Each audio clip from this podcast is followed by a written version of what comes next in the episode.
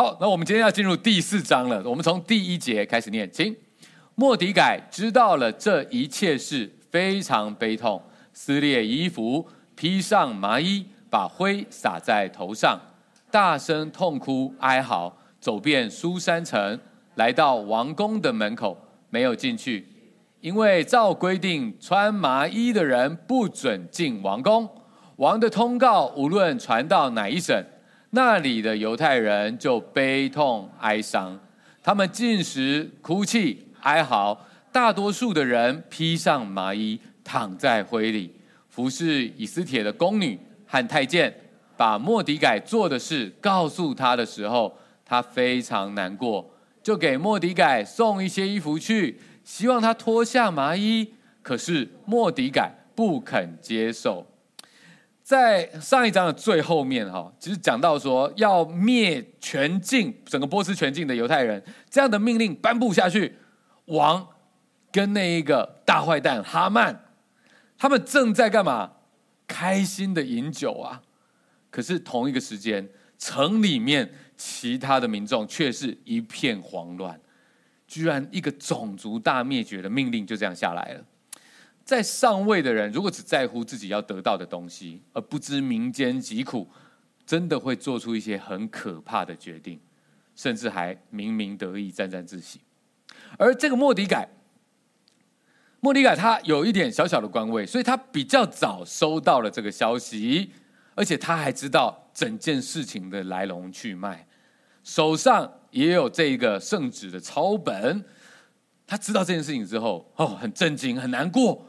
你看，过去的他已经很小心翼翼了，对自己的身份很低调，因为他知道在波斯的犹太人很危险，只是没有想到。居然有一个这么邪恶的人，在这么重要的位置上面，要推动这么恐怖的种族大灭绝，而这件事情看起来已经成了定局了。所以，我们看到末底改他有一个很大的反应，也很表现出来的反应，跟其他的犹太人也一样，很强烈的悲伤。那他们的反应，在现在的我们看来，可能比较难理解，比较剧烈一点。他怎么怎么怎么表现他们的悲伤呢？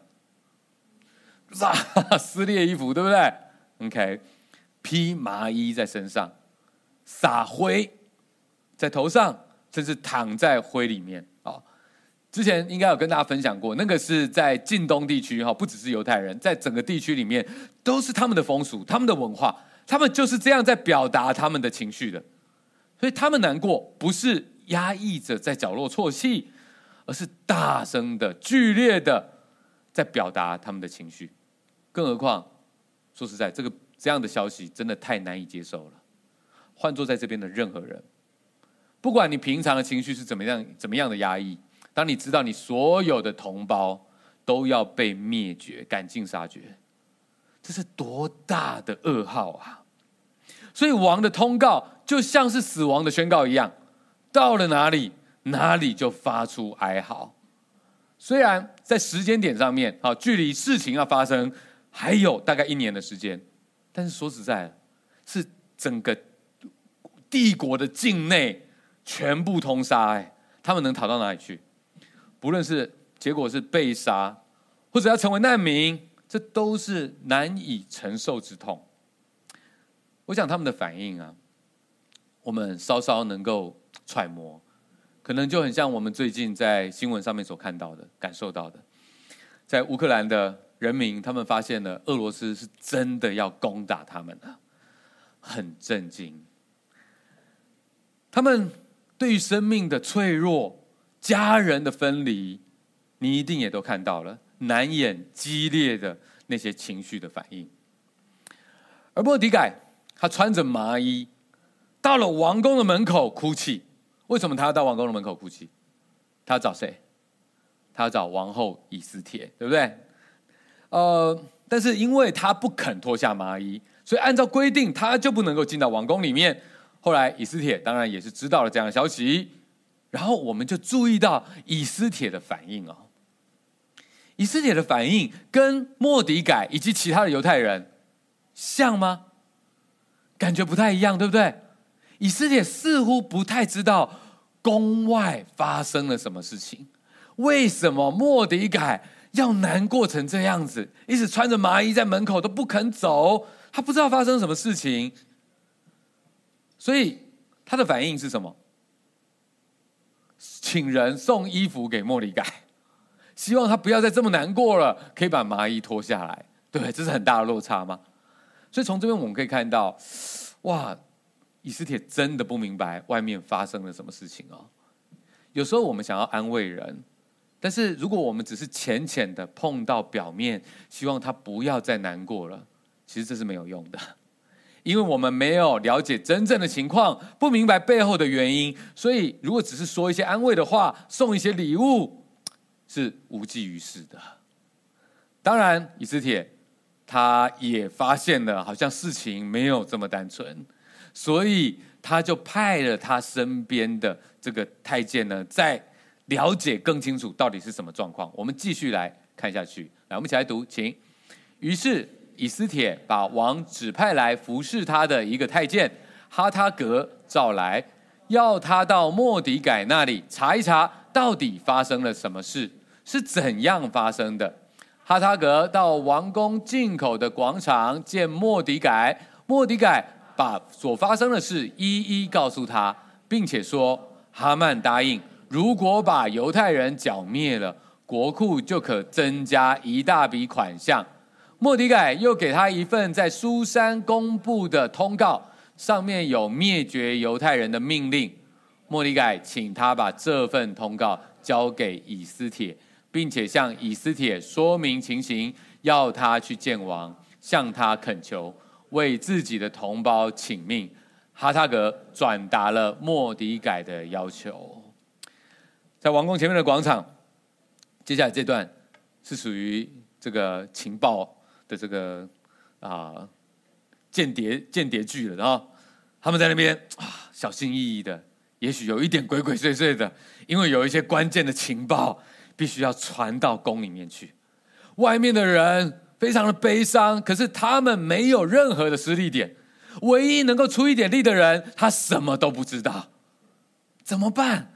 怎么在这么有限的情况之下，让他知道完整的来龙去脉，让他知道这个事态有多么严重，也让里面的人知道该做什么，才有机会来阻止这件事情。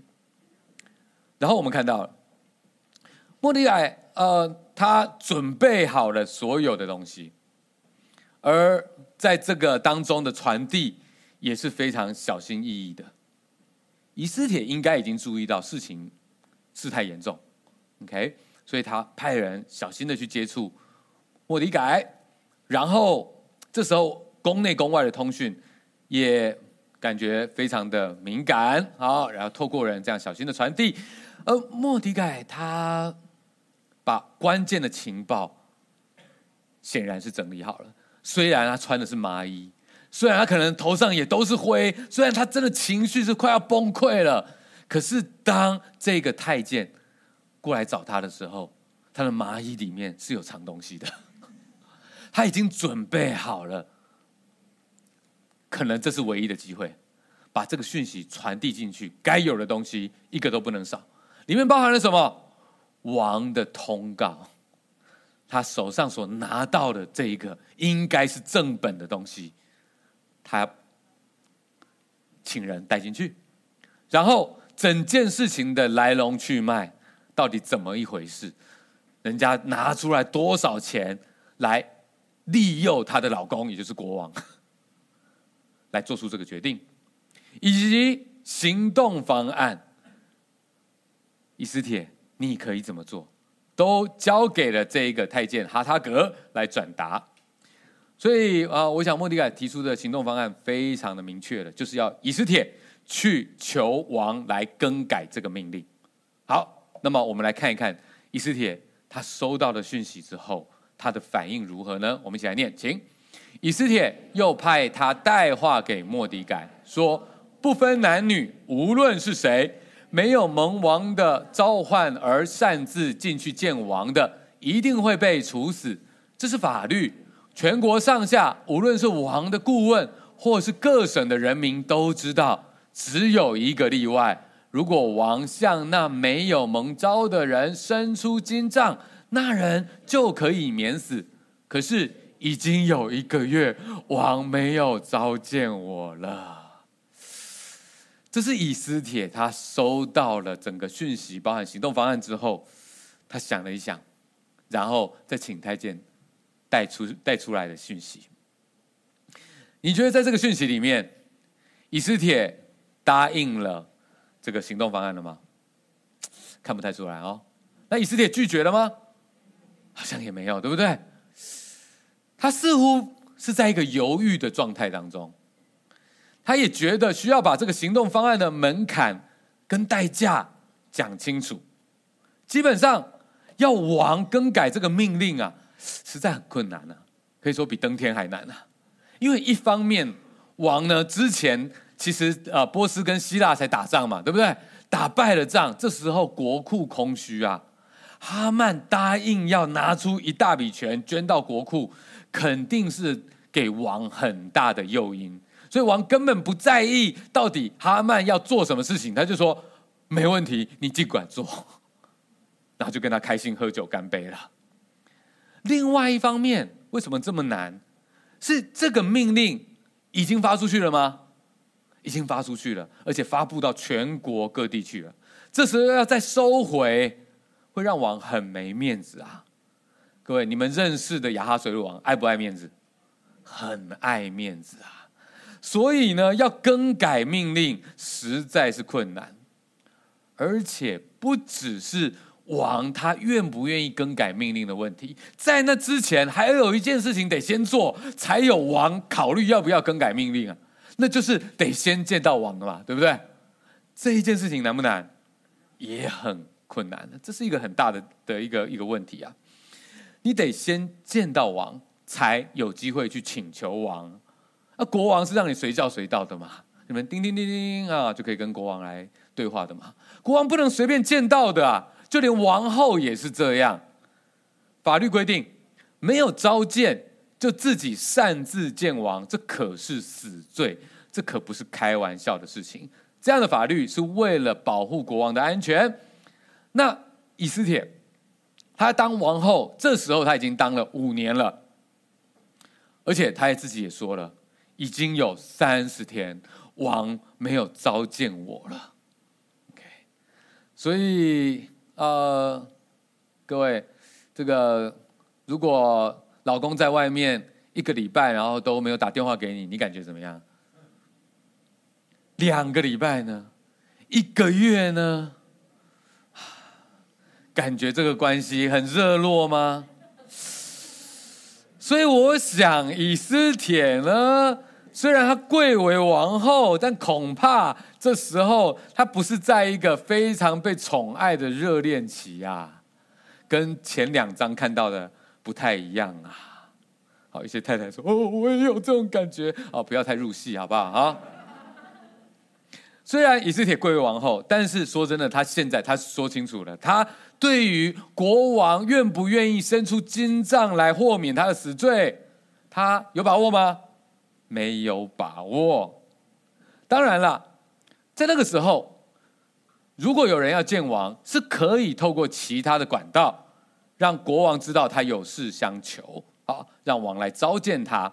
只是有学者研究发现，负责安排这样事情的那位大臣，他的名字。正好就叫做哈曼，所以就是这整件种族大灭绝的背后主谋。所以你要找这个人帮你安排来见王，说有重要的事情要来跟他禀报，那你不如早一点撞墙算了。怎么可能呢？所以这样子没有别的路可以走，真的要。见王一面，亲自向王来请愿，看来只有一条路，就是要冒着生命危险，擅自去见王，但是不保证结果如何啊！所以，莫迪改听到这样的事情，到底以斯帖说的是事实吗？是事实啊，状况就是这么困难呢、啊。那莫迪改还能说什么呢？我们继续来看下去。我们一起来念，请。莫迪改接到以斯帖的消息，就托人给他这样的警告：你不要幻想，以为你在王宫里就会比其他的犹太人安全。你在这样的时候不说话，犹太人自会从别处得救援，而你和你的家族必将灭亡。谁知道，也许你被安排做王后，正是为了这时刻。莫迪改他知道以斯帖说的是事实，但问题是事事实要怎么样来解读呢？如果半杯水是事实，那么是已经用掉了半杯，还是剩下了半杯？那就是不同的解读喽。如果说一个地方没有人穿鞋子是事实。那么，哇，这边有好大的市场哎，或者这边鞋子卖不出去了，那就是完全不同的解读。以斯帖说的困难是事实，但是莫底改却提醒他要用信念来解读，而不是用恐惧来解读啊。莫底改跟以斯帖所说的话是。提醒他，事情不是只是你眼前所看到的那个样子，在这背后，我们要用信念来看。他说：“你不要幻想，以为你在王宫里面就会比其他的犹太人还安全。”莫迪改的意思就是保护自己，并不见得真的比较安全。虽然很多时候这是我们的本能反应，遇到了伤害，遇到了困难。我们想要先保护好我们自己，但是先保护好自己，并不见得真的比较安全。王后以斯帖，她人在王宫里面啊，她现在的感受是怎么样？安全的嘛，对不对？她拥有的权利和财富也是丰富的，但是她所拥有的特权能够保护她到多久呢？如果没有神的同在，谁能够永远的安稳呢？上一任的王后华实帝被废，也不过是五年前的事情啊！现在你能够依靠你的财富、地位这些暂时的安全感，到什么时候呢？难怪耶稣告诉门徒说：“凡要救自己生命的，必上吊生命。”凡为我丧掉生命的，必得着生命。人若赚得全世界，却赔上自己的生命，有什么益处呢？人还能换拿什么来换生命呢？主的意思就是，很多时候我们会看到的是这地上的生命，我们要抓住的是地上的安全感，眼前的可以保护的东西。但是我们越抓住，我们却好像失去了那真正生命的价值和意义，以及在主里面那永恒的生命。所以耶稣说：“你要看清楚这个世界上，你要看到不只是眼前的东西，还有从上帝的眼光所看到的东西。当你想要保护住你仅有东的东西的时候，你要想，你可能会失去更多。真正的安全感不在你手上抓的东西，而是在上帝的应许里面。”有一些你要更看到的更大的计划、更大的画面，你看明白了那个东西，你以为你放掉手上的东西，事实上你抓住的是一个更大的保护和更大的应许。所以接着他的下一句话是什么意思呢？你在这样的时候不说话，犹太人自会从别处得救援，而你和你的家族必将灭亡。末底改的意思是神。必定有拯救他子民的计划，只是你和你的家族能不能够参与其中，就要看你的选择喽。莫迪改知道情况很糟糕，希望很渺茫，可是就算如此，他仍然相信神是现实的，必定能够保护他的子民，因为这是神一直以来的作为。神过去拯救，现在拯救。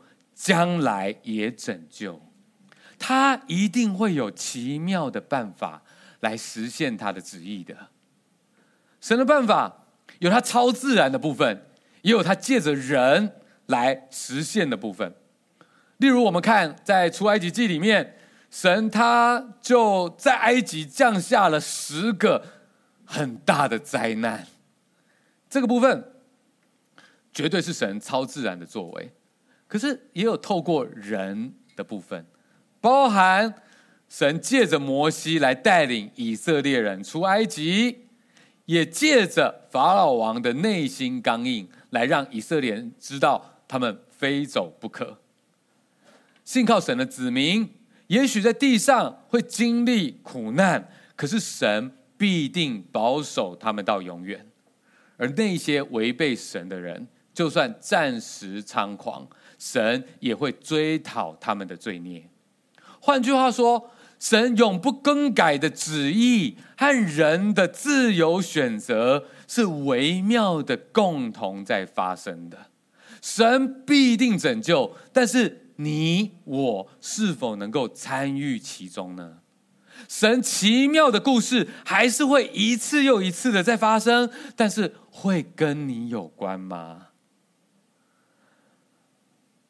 你愿不愿意在看似黑暗的情势当中信靠他到底呢？你的选择不会影响神，但是会影响你和你的家族，你所关心的人。接着。末底改说：“谁知道？也许你被安排做王后，正是为了这个时刻。”他提醒以斯帖：“你所得到的位分，你所拥有的资源，都不是理所当然的，也不是永远的。神给我们每一个人的机会和资源，是要我们勇敢的做出荣耀神的事。这样的提醒，也让以斯帖有机会回到起初。”他算什么呢？还记得他本来不过是个孤儿而已吗？若不是神，他怎么会拥有现在的一切呢？可能在第一年以斯帖刚当王后的时候，他仍然是非常感恩、非常谦卑的。但是，一年一年过去，哎，不知道会不会有一点习惯了呢？会不会不自觉的有一点理所当然了呢？说真的，我们不需要是当了王后之后才会有这样的感觉啊。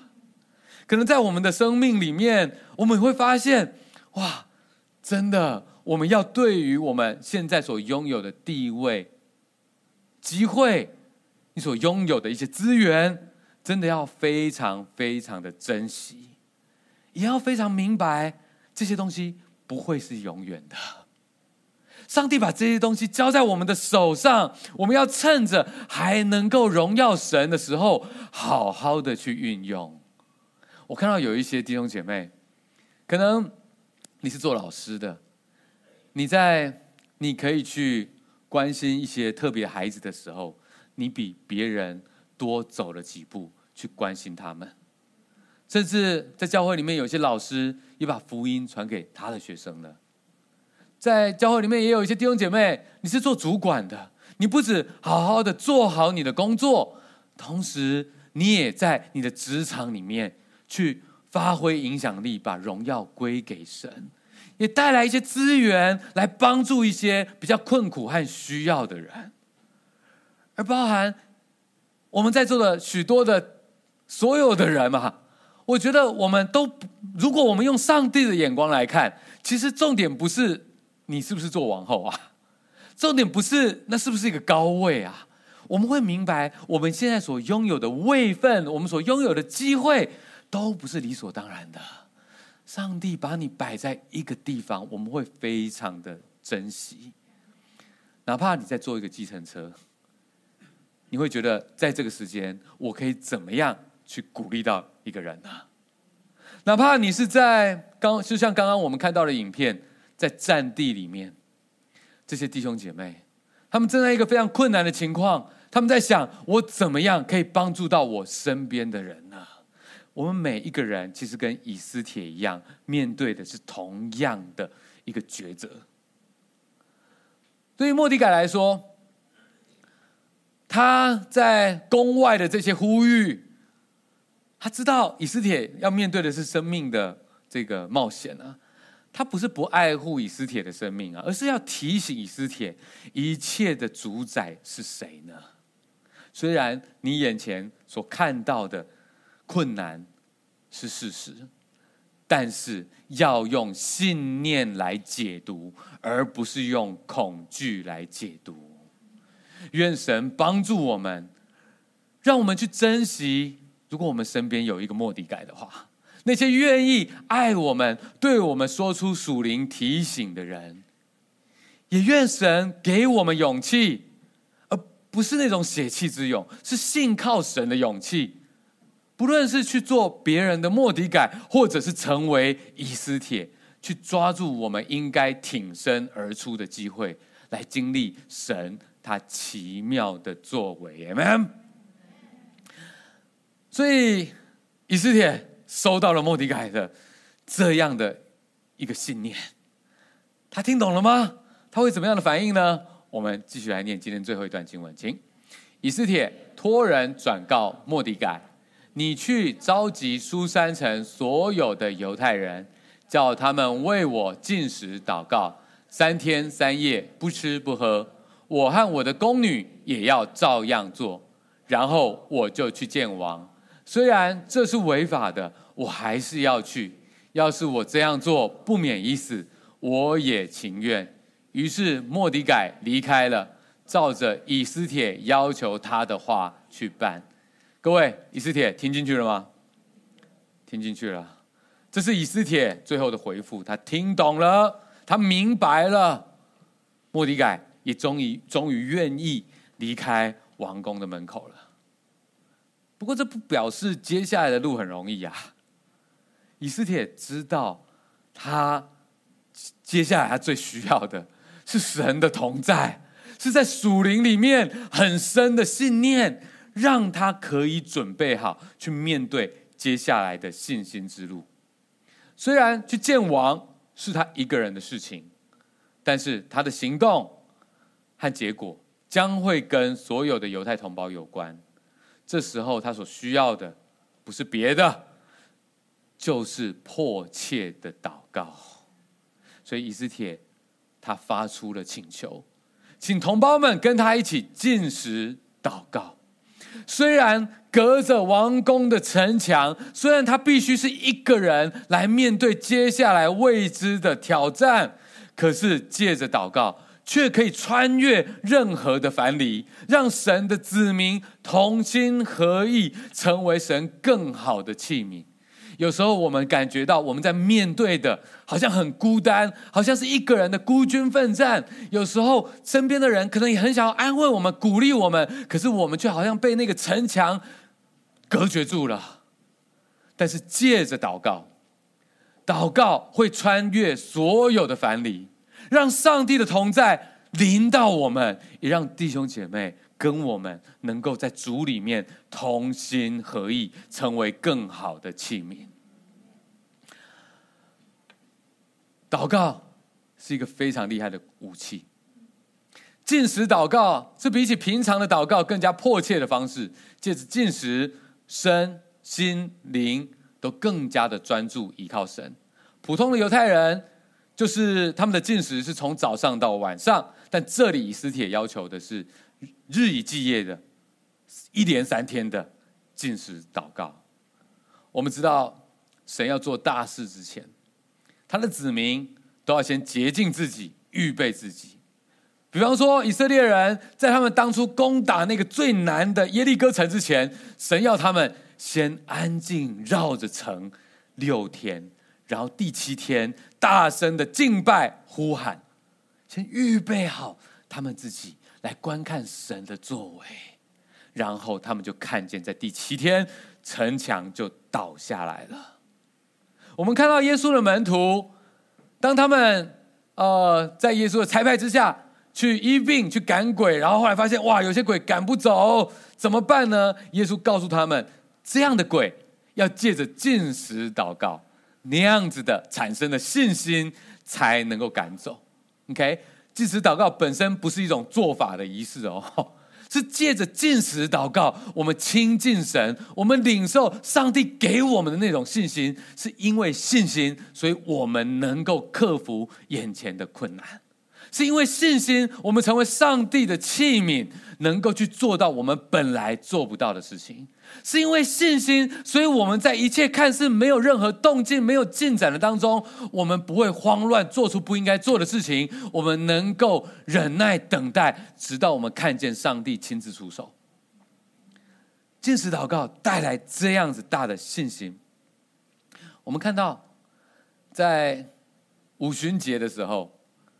第一世纪，在教会真正建立之前，在五旬节圣灵降临之前，门徒那时候聚在一起，他们什么都不能做。主耶稣基督他升天了，告诉他们：你们要在这边等候圣灵的降临。他们怎么等候？他们就是聚在一起，热切的祷告，等待上帝出手，做他的作为。各位千万不要小看。迫切的祷告是信徒对抗撒旦最大的武器，是经历神大能最好的准备。不论是为着国家面临的危难，或者个人遭遇的苦难，或为着教会的复兴，或为着我们个人国家的罪来祷告的时候，任何时候有必要，我们就随时祷告，甚至禁食祷告。因为就连主他自己在准备要上十字架之前，他也经历到挣扎。他要门徒跟他一起去祷告，他知道神会做大事，来让他经历复活的大能。他虽然会经历很多的折磨，他会上十字架，甚至死在十字架上面，可是他知道天上的父必定会让他经历复活的大能，让他看到最后的胜利。就算这样，就算他知道，他仍然需要通宵的祷告来准备好他自己啊，来让他自己有信念面对一切将来的折磨和苦痛，让他自己有信念来坚持走完全程。如果我们的主耶稣基督他需要这样子的祷告来预备他自己，那么更何况在座的每一个人呢？我必须说。当我们知道历世历代的圣徒，包含主耶稣基督自己，他们都经历了这样的忍耐的过程，在祷告当中找到他们的信念，找到他们的力量。那么，我要告诉你，如果你是在苦难当中祷告的你，你并不孤单。你跟所有的历世历代的圣徒，包含我们的主耶稣基督，都在经历同样的事情。我相信他们会热切的告诉你，所有这些经历神大能的圣徒，他们都会告诉你，他们在跟你做同样的事情，他们都会向你保证，上帝必定聆听你的祷告。当你觉得你被所有一切隔绝了，你好孤单的在面对这一切的时候，他们会告诉你不要灰心，因为上帝珍惜他听到你的祷告。坚持下去，请你在墙外面的好朋友们、弟兄姐妹们跟你一起祷告，因为总有一天你会看见神用奇妙的方式亲自来拯救你。在这个时候，我们我知道我们有一些弟兄姐妹正在经历很困难的事情。我知道我们在乌克兰，在 Moldova。东欧的一些弟兄姐妹，他们正在经历非常挑战的事情。我觉得这个时候，我们能够为他们所做的事情，就像圣经所说的一样，在世界看起来像是一片黑暗的时候，光仍然在的，好不好？这时候，让我们一起用祷告，用祷告来守护所有在困难当中的人们。我们一起来祷告，主耶稣基督，我们需要你。人的力量太软弱，有时候黑暗太庞大，我们感觉到我们要被淹没了。但主耶稣基督，谢谢你。困难虽然好像很真实，可是它却不能向我们夸胜。我们在这边来向你祷告，我求你，求你聆听，求你珍惜每一个在黑暗当中向你开口的人。也许他们觉得他们力量很微小，也许他们感觉到他们好像还不够认识你，但主，我知道你愿意听每一个真诚的祷告。求你不要小看这些祷告的声音，求你怜悯你的子民，迫切的渴求。求你给我们力量，让我们在困难当中可以坚持下去。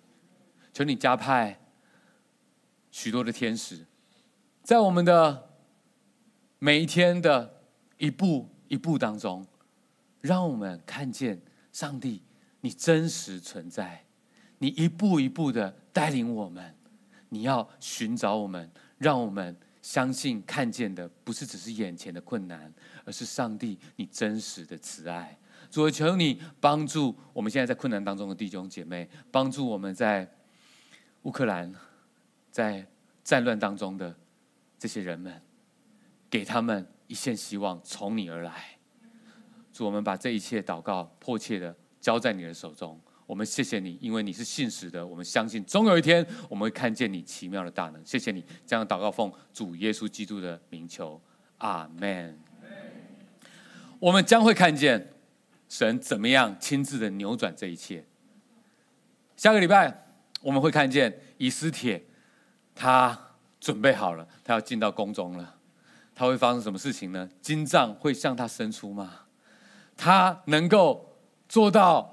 莫迪改要他做的事情吗？下个礼拜要继续锁定以斯铁记，但现在我们要做的事情是好好的站起来，赞美那一位信实应许我们的神。让我们站起来，唱最后一首歌来敬拜我们的神。Amen。